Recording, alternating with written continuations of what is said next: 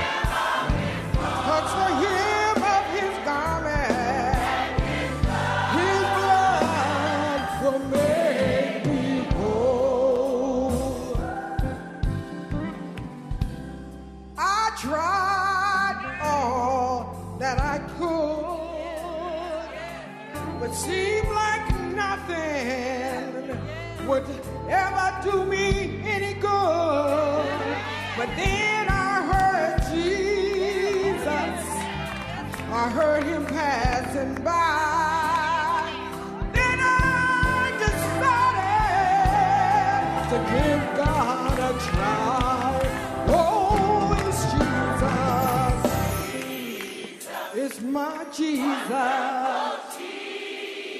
It's your Jesus. It's Jesus.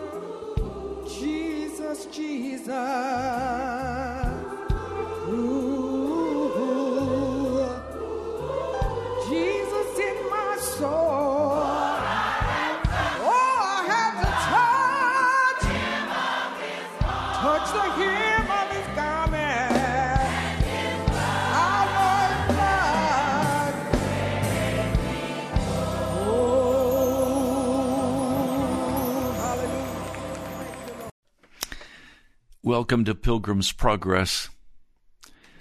The music you've just heard, I need to give credit for both today and yesterday. It's from the First Baptist Church of Glenarden, Maryland. They have a wonderful pastor, and their music is so powerful. I love to listen to them sing. And this whole song of I heard Jesus passing by. And I decided to give him a try. And I touched his garment, the hem of his garment. Do you need to touch the hem of Jesus' garment today? We're going to go right into the heart of this issue. I'm so glad you're listening today. I have a message that I think will be of great encouragement to your heart. Oh, it'll confront and bite. It'll step on your toes, maybe. But it'll be a message of great encouragement. Let's pray. Lord, as I share this message today that you have given to me, I pray for the mighty power of your Holy Spirit to move among those who have the courage to listen all the way through. Would you touch them? Would you touch them as they reach out and touch you? Let their faith rise up. The faith that you've given them, Jesus. The faith of God. Thank you, Lord. I pray in your mighty name. Amen. There are found in the New Testament, in the book of Matthew, three astonishing parables. These parables were spoken by Jesus just two days before Passover, as he was going to be crucified, to die for you and for me. These parables were very important to Jesus. He's just in Matthew 24 spoken about the end of days and what will happen. And then he launches into these three connected parables. And these parables are about how the kingdom of God actually works in reality. He's talking about how things function in the kingdom of God. And I wonder, what is your purpose? Have you found your purpose in life? You have a very limited amount of time. And in this limited amount of time, have you found a way to use that time well, centered in what God has planned for the purpose of your life.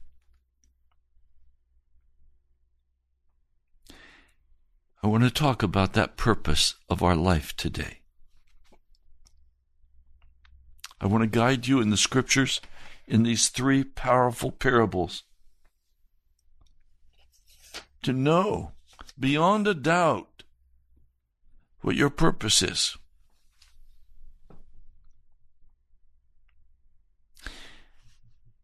Now, the first parable I'll not spend much time with, and the third parable, again, I'm not going to spend much time. We're going to need all the time we have on the second parable, the parable of the talents. But the first parable, Jesus speaks about what the kingdom of heaven will be like, and that will be the theme through all three parables. In this parable, there are ten virgins. Five of them are foolish, and five of them are wise. Now, what separates the wise and the foolish is the wise have made appropriate preparation. The foolish have not made that preparation. These three parables are all very concerned about you operating in a way that has a purpose, a wisdom.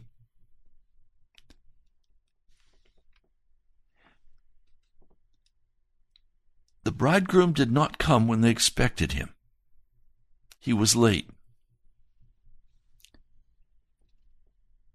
A midnight cry rang out Here's the bridegroom, come out to meet him. The virgins were all asleep. They all woke up. They trimmed their lamps. But the wise had extra oil to make up in case he was late. And I found that Jesus is almost always late by my standards and my expectations. He's never late by his divine rule and authority. He knows exactly what the timing needs to be. But usually, for my timing, he's late.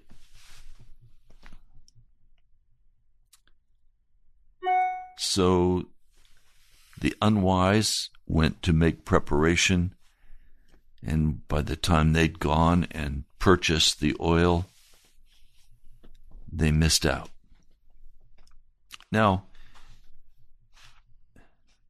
I don't mean to be contentious,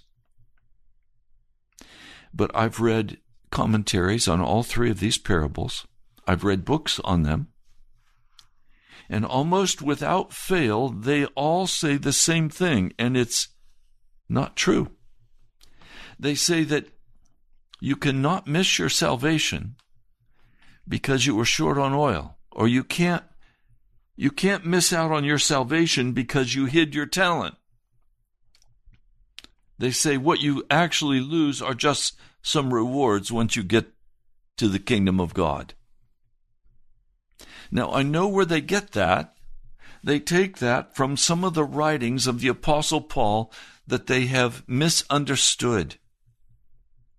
They have gone with the traditions of man and they have denied holiness. They have denied that a man can walk without sin in this life. And it is a misinterpretation of the Apostle Paul and they use the Apostle Paul's writings then as misunderstood to interpret the writings of Jesus. Please, today, let us simply take Jesus at his word. For as I've said to you before, the writings of the Apostle Paul, the writings of the Apostle John and Peter, they must all be interpreted in light of what Jesus says. And if they contradict what Jesus says, then they have been misunderstood. For the Apostle Paul, John, or Peter would never disagree with their Lord and Savior. It just would not happen. So I want you to be very clear and very very clear about what Jesus means. At the end of the first parable, they come and they knock on the door and they're late. They say, Sir, sir, open the door for us. But he replies, I tell you the truth, I don't know you. Therefore keep watch, because you do not know the day or the hour in other words, they were denied entrance into the kingdom of God. Now let's be clear salvation only comes by being given the right to enter into the kingdom of God. And the kingdom of God in Scripture, in the New Testament, has reference to two kingdoms. One, the kingdom now that is not fully realized, and the kingdom to come that will be on the other side when Jesus comes for his bride. He's saying, listen, if you don't make adequate, adequate preparation now for your entrance into the kingdom of God, the second and final and full expression of the kingdom of God, you will never be able to be saved. You will be lost. You will be shut out. Now let's look at the second parable.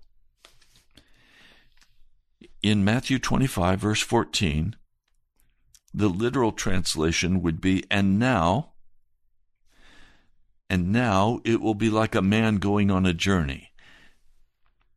I think the sense that is given to it in the old NIV is probably the underlying meaning. The NIV translates it again. Again. it will be like a man. In other words, this is a continuation of Jesus telling us what the kingdom of God is like, what the kingdom of heaven is like. It will be like a man going on a journey who called his servants and entrusted his property to them. To one he gave five talents of money, to another two talents, and to another one talent, each according to his ability. Then he went on his journey. The man who had received the five talents went at once and put his money to work, and he gained five more. So also the one with two talents gained two more. But the man who had received the one talent went off, dug a hole in the ground, and hid his master's money. After a long time, the master of those servants returned and settled accounts with them. The man who had received the five talents brought five more.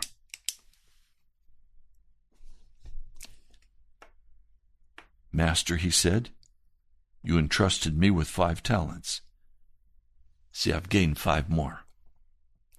His master replied, Well done, good and faithful servant. You've been faithful with a few things.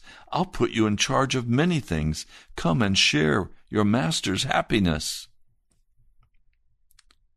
The man with two talents also came. Master, he said, you entrusted me with two talents. See, I've gained two more.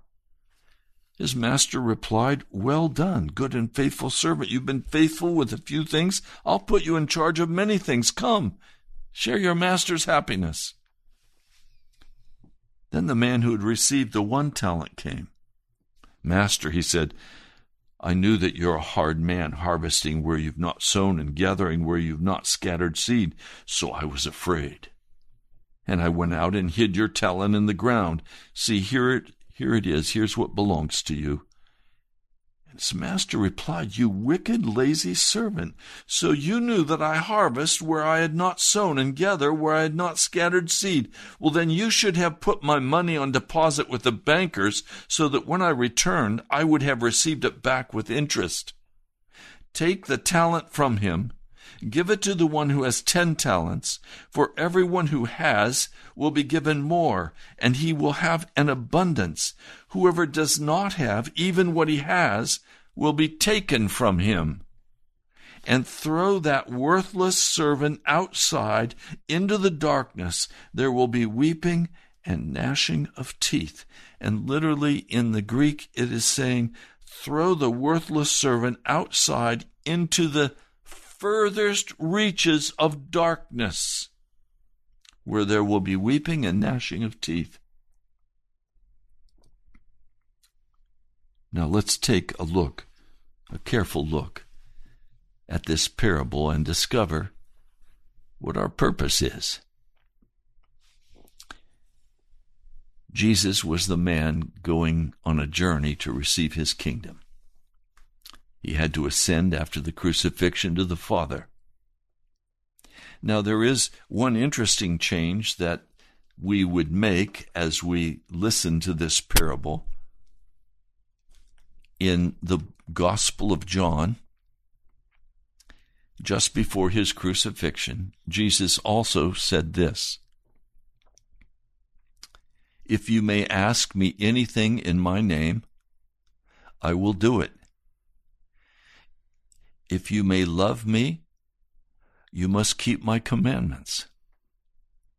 And I will ask the Father, and he will give you another helper, that he may remain with you forever the Spirit of truth, whom the world is not able to receive because it does not perceive him or know him, but you know him because he remains with you and he will be in you.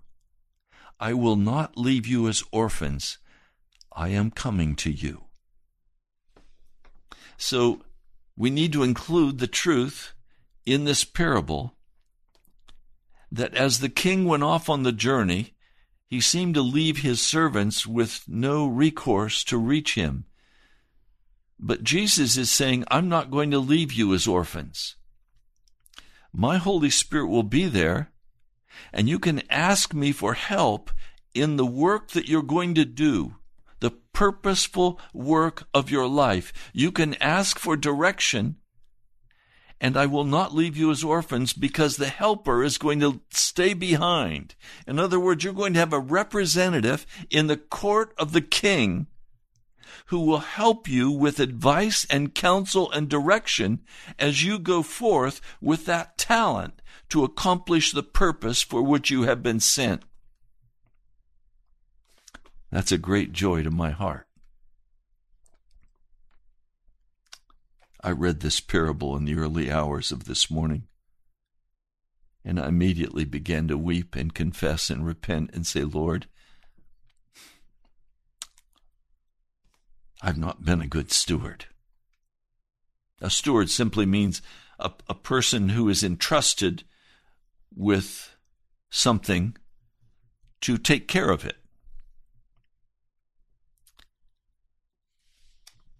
I began to weep and say, Lord, I've not taken care of what you told me to take care of very well. I've made so many mistakes. Please forgive me. And immediately the Holy Spirit came to my heart and comforted me. And he said, Don't weep. All of your sins have been forgiven. What have I told you to do? Said, Lord, you told me to wait upon you. And you told me that you would carry me. And you told me to rest in you. He said, Yes. That is what I've told you to do. And you're doing it. And as you wait upon me, you're doing what I told you to do with the radio. So you are being faithful. Continue. And I began to rejoice and shout his praise. But let's look at this. There are some very key understandings that we need to have. To one man, he gave five talents of money. Well, what is a talent? In the day of Jesus, a talent was the largest measure possible of a sum of money. A talent was between 75 and, and 80 pounds of gold or silver. Now, one talent of silver in that day, with the prices of that day, would pay a day labor for 20 years of work if that labor worked six days a week. 20 years of work. You could hire a man with one talent to work for 20 years. This was a lot of money. It was more, it was more than a millionaire. He was given five talents, so he had more than five million dollars to invest. Now, what could he do with that money? Well, let's talk very practically for a moment. He could have bought tin mines in Europe.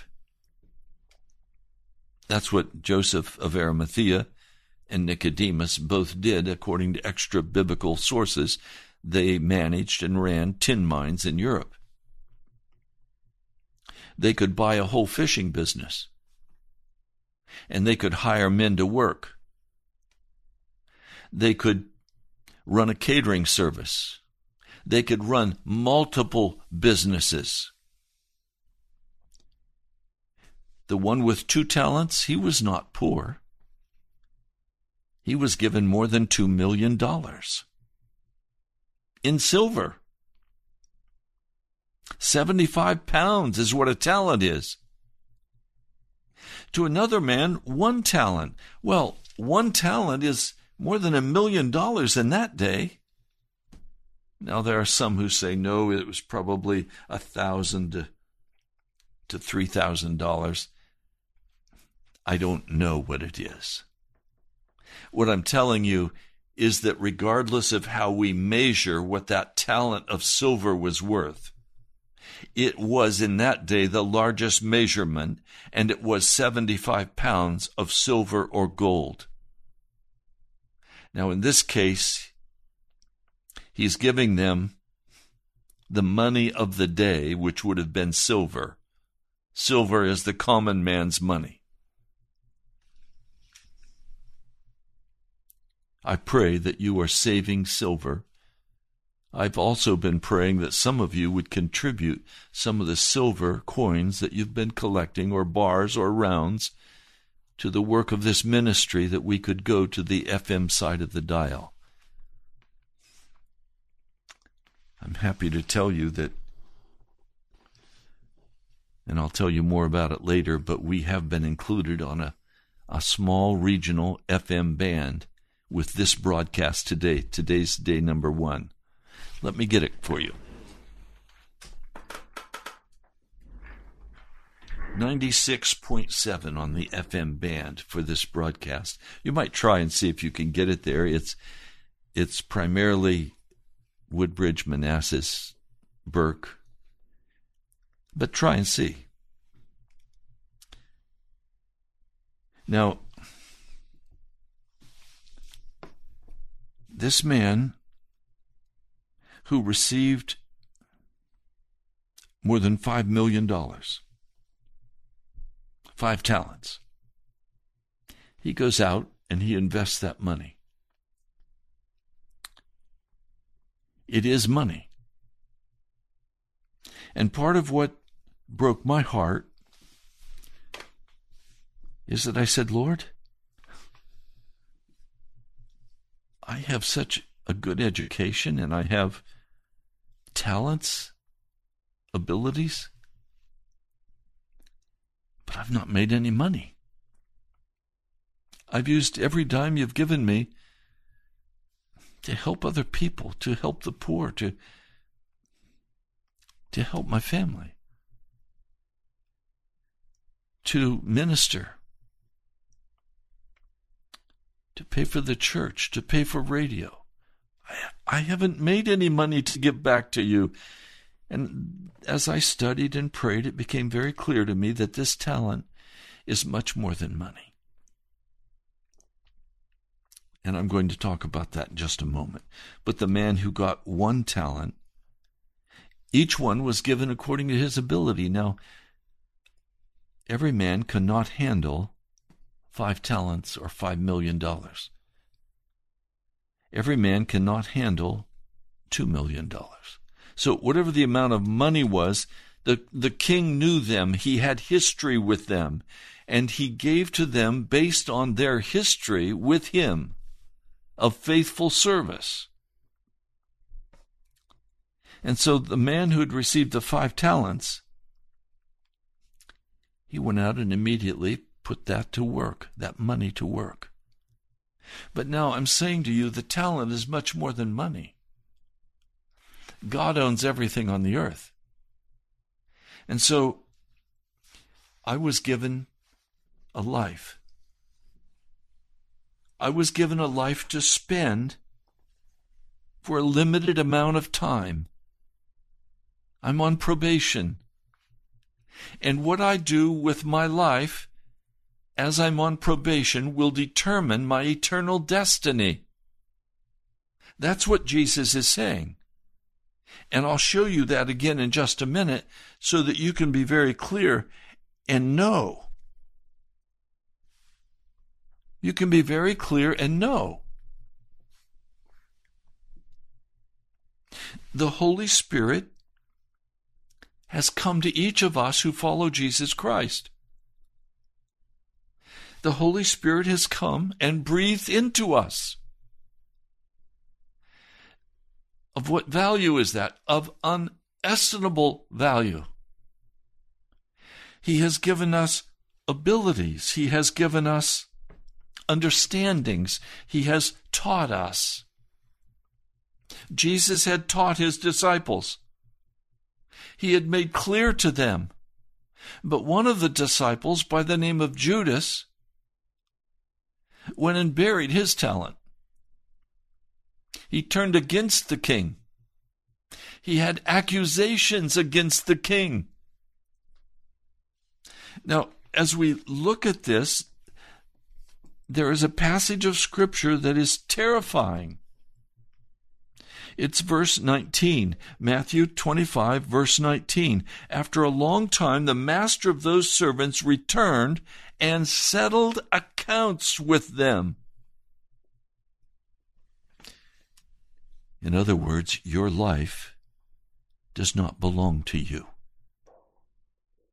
Your life belongs to Jesus Christ. Look at 1 Corinthians. Keep your finger right there in Matthew 25, but go to 1 Corinthians, the sixth chapter. I'm going to begin reading from verse 19.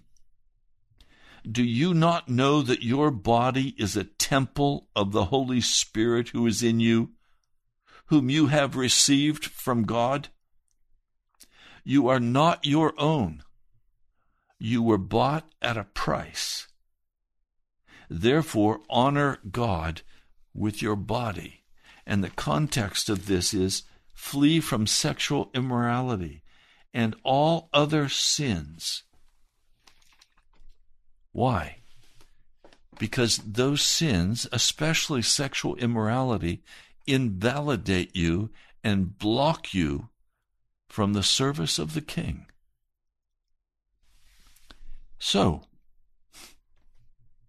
a day is coming when you will come before the throne of God and you will have to settle accounts with Him. Now, what is this false gospel? It's no gospel at all that says, I'm saved by faith, and that faith means that I am covered by grace. It means there will never be a day of settlement because that happened at the cross when Jesus paid my account in full. Well, yes, he did make provision for your account, but no, he did not pay your account in full. We are saved by faith and by faith alone, but it's not our faith, it's God's faith.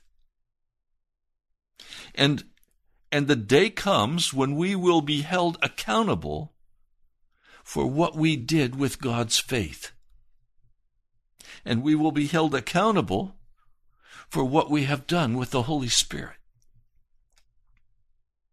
We will be held accountable for what we did with all of the money that God gave us.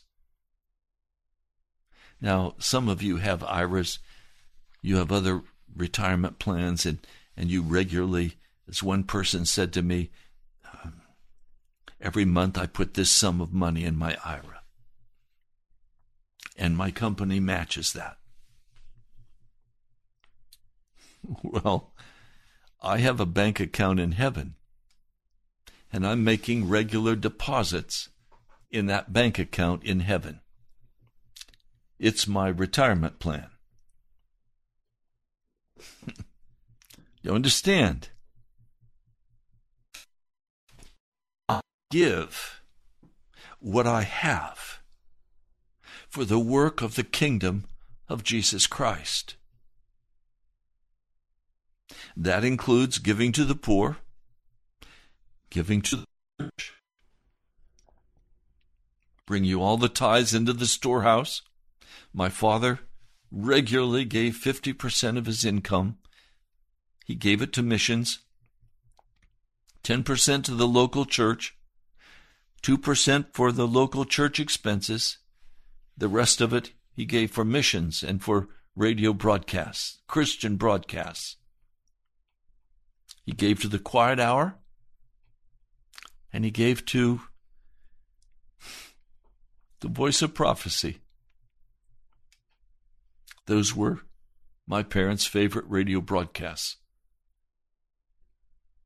I had a they had a profound influence on my life.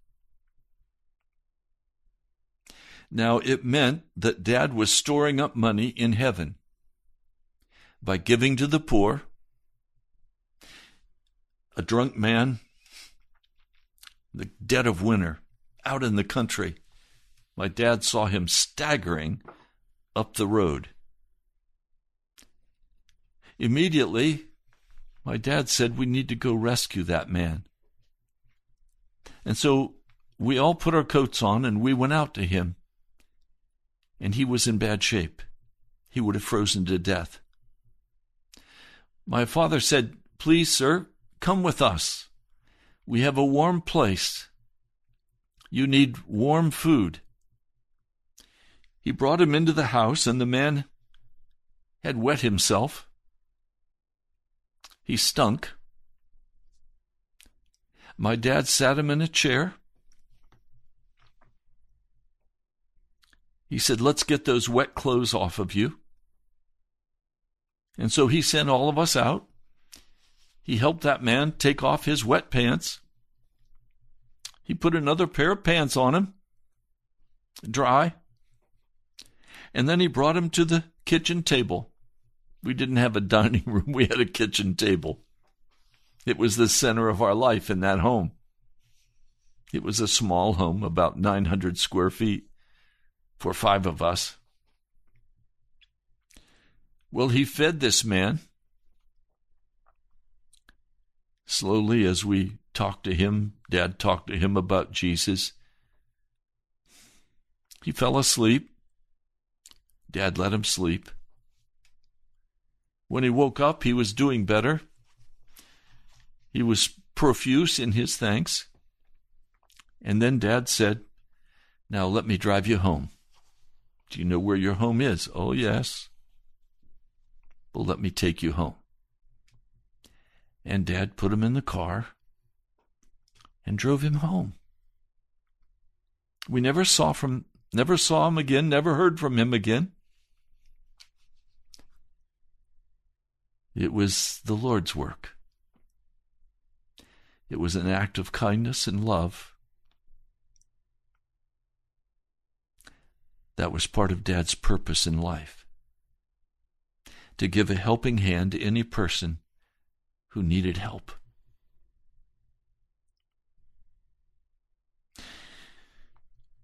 But this man, he was angry at the king.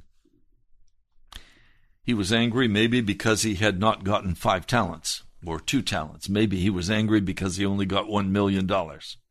He thought he'd been cheated. He thought the king was a hard man.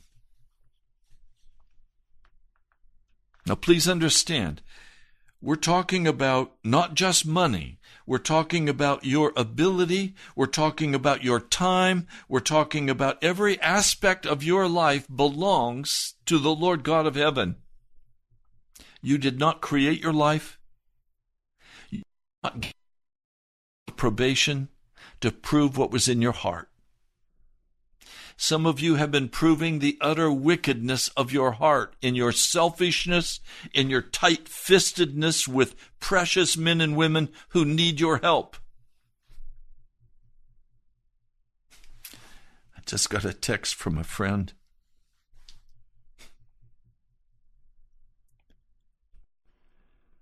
It's interesting to me. This friend I'm gonna I'm not gonna give you the the friend's name. But I'm gonna read some text to you, please.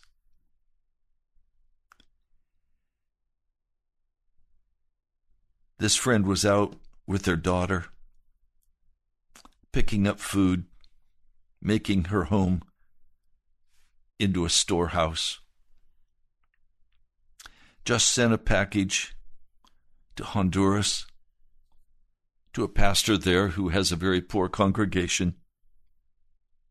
Now, please, this woman that I'm describing is also a very poor person. But her heart is not with fear about her own life, it's about fear of God. And it's about what she can do to make a difference. And then this this person wrote to me, Pastor, I sent the box to Honduras yesterday, and today my brother gave me a check for $500 toward my rent. Oh, my God is so good. I love doing His work. This is a very kind hearted person who is using their time, their life energy, their money to pour out for others for the kingdom of heaven. Now, when Jesus comes, she may have spent all of her money, but it will have been invested in what the purpose of our lives is. Do you realize what the gospel commission is? All authority in heaven and on earth has been given to me. Therefore, go and make disciples of all nations, baptizing them in the name of the Father, the Son, and the Holy Spirit, and teaching them to obey everything I have commanded you, and surely I am with you always to the very end of the age. Jesus is with us. And our purpose in life is to reach out with love and compassion and mercy to those Jesus brings into our path.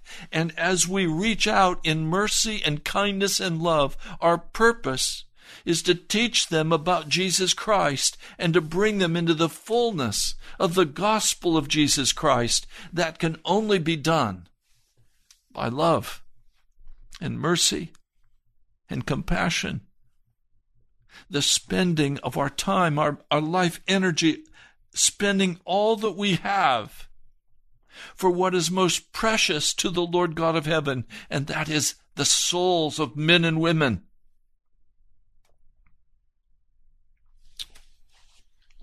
Now, this third man comes. He'd received one talent. Master, I knew you were a hard man, harvesting where you've not sown, gathering where you've not scattered seed. Do you know what a lie that is? God is not a hard man. It's his attitude that is wrong. He is thinking about himself. He's not caring about others. He is accusing God of what he is guilty of. I was afraid and went out and hid your talent in the ground, so here is what belongs to you. He was afraid. Why was he afraid? Because he was trying to protect his own life. He was trying to walk for his own advantage. And he knew that a day of accounting was coming, and he said, Well, I better at least not try to take this money because I know there's a day of accounting coming. Look, I'm just going to give this man back his money and I'm going to go live my life and take care of my world and my family and my kids and I'm going to do what I know I need to do. That's not a Christian. That's not the purpose of God. Now, part of the purpose of God is for us to minister to our families. A man who doesn't take care of his family is worse than an infidel. So, a part of the purpose of God is for us to be stewards of our children and our wives and our husbands, to minister to them. Love begins in the home, stewardship begins in the home. But some of you have gotten yourself into such a mess. All you do is work, work, work, work, work, work. And you don't think Jesus will deliver you. I can tell you. The Holy Spirit is here and He will deliver you from useless labor. He will deliver you from foolishness. He will deliver you from every mistake. He will deliver you and forgive you for every sin and you are saved by grace, by the mighty hand of God coming and working in your life, and you work for Him, and your purpose is to serve Jesus Christ. For he is the one who will call you to a day of accounting to see what you have done with this precious limited amount of time that he has granted to you on this earth.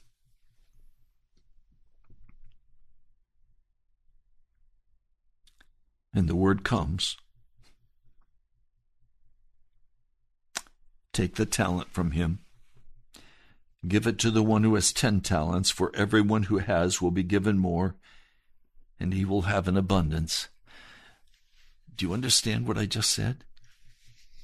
If you refuse to give, you will lose money. Yes, that's right. If you refuse to pay your tithe, if you refuse to pay for the work of the gospel, your money will drain out of your pockets. It will drain out of the holes of your pockets, and even what you have, you will lose. The way to abundance is to live life well in the purpose of God, which is the salvation and ministry to the poor and the broken and the unsaved. And if you will pour your heart out for those precious people, God will give you more. But if you have a bad attitude and say, I can't give, this is all I have. I have to live on this. No, you don't. Some people believe that the pie is only so big, and if I take this piece and I pay my rent, I take this piece and I pay for the car, and I take this piece and I do that, and the pie's gone. No, Jesus says that's not true. He says, if you'll give me 10% on the top first, and you'll give me an offering in a distance, in, a, in addition to that, I will multiply the size of your pie. This has always been a fight in the church that I've had, in the churches that I've served in. People would say, let's set a budget, and then we have to stay in that. And, Pastor, you have to stay in that budget. And I say, no, no, no, no. Wait a minute. What? Stop. Stop. We don't set a budget in this church that's in iron. Instead, we do what Jesus tells us to do, and He will enlarge our budget as we proceed through the year. I can guarantee you that if your church is not meeting its budget and you are underwater, it's because you are not giving to the poor and the sick and the unbeliever. You are feasting on yourself. You're paying your expensive mortgage. You're paying your expensive salaries. You are not doing what Jesus has called you to do, which is the purpose of the church, which is to save the lost and the dying. You will not find anywhere in the scriptures where it says the purpose of the church is to build a grand mausoleum. That's not the purpose of the church. I know churches who are who are hoarding hundreds of thousands of dollars to build their grand new building and they think then the people will come. No, they won't. Jesus won't bless you. You'd be much further ahead to a, to have a cheaper building and to minister to the broken and the poor. Don't pay your senior pastor $110,000 and your poor youth pastor $40,000. I know a church that did that, and it ended in catastrophic loss. If you're going to have an employee, take care of that employee.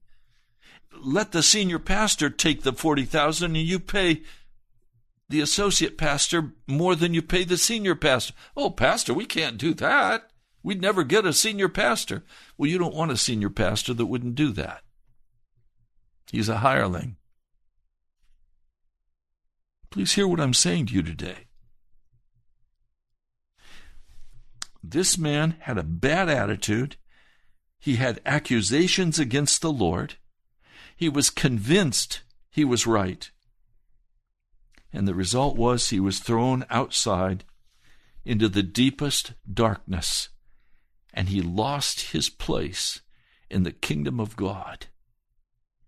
And he wept, and he ground his teeth, and he was filled with rage at the king.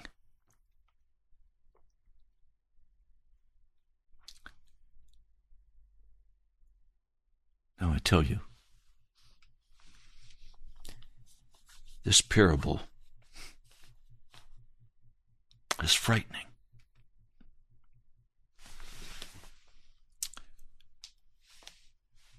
I got another text.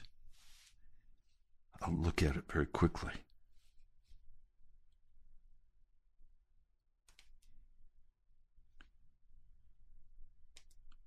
If I can find it quickly.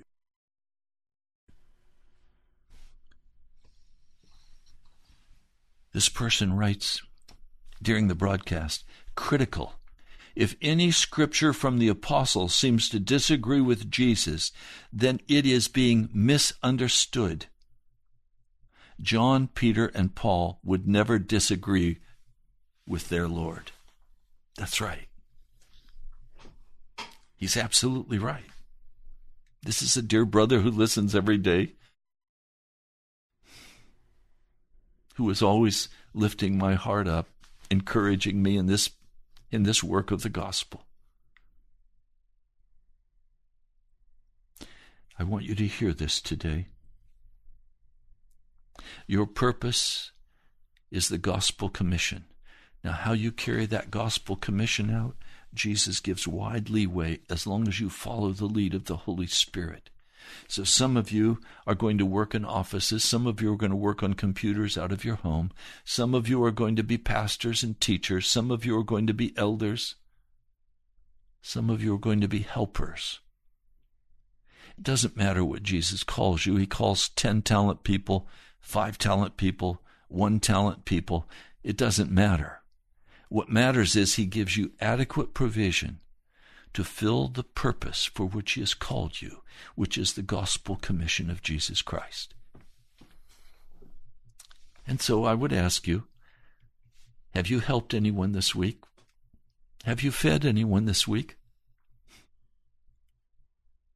Have you have you given money to anyone this week? Have you given your tithe and your offerings to the church or to the ministry that you're fed by? Have you have you given to the work of Pilgrim's Progress?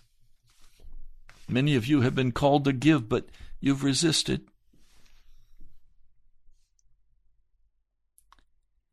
Are you thinking out of a bad attitude today? Have you brought anyone to Jesus this week? and caused them to say, Yes, I receive Jesus as my Lord and my Savior. I will trust in Him. Have you ministered this week to the lost? If not, there is a day of accounting that is coming. Jesus is going to settle the account with you. You want to make certain that you have found a way in the Holy Spirit's direction to spend your limited amount of time and energy for the kingdom of Jesus Christ. Now, let's pray. Lord, I thank you for your kindness and your mercy. I thank you for this parable.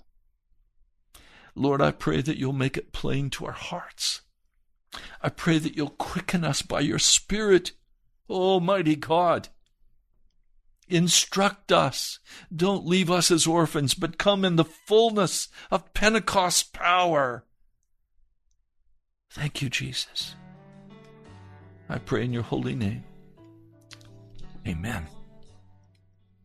Well, you've been listening to Pilgrim's Progress. I'm Pastor Ray from the National Prayer Chapel. Thank you for listening. Would you subscribe to our YouTube video? We'd love to have you subscribe and be a part of what we're doing. I'd also love to hear from you.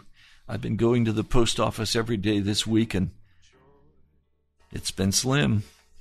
You can write to me at the National Prayer Chapel, Post Office Box 2346, Woodbridge, Virginia 22195. Or you can go online and you can give at nationalprayerchapel.com nationalprayerchapel.com. God bless you, my brother, my sister. I love you. I love you with all my heart, and I pray for you.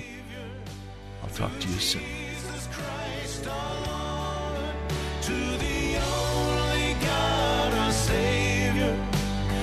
Jesus.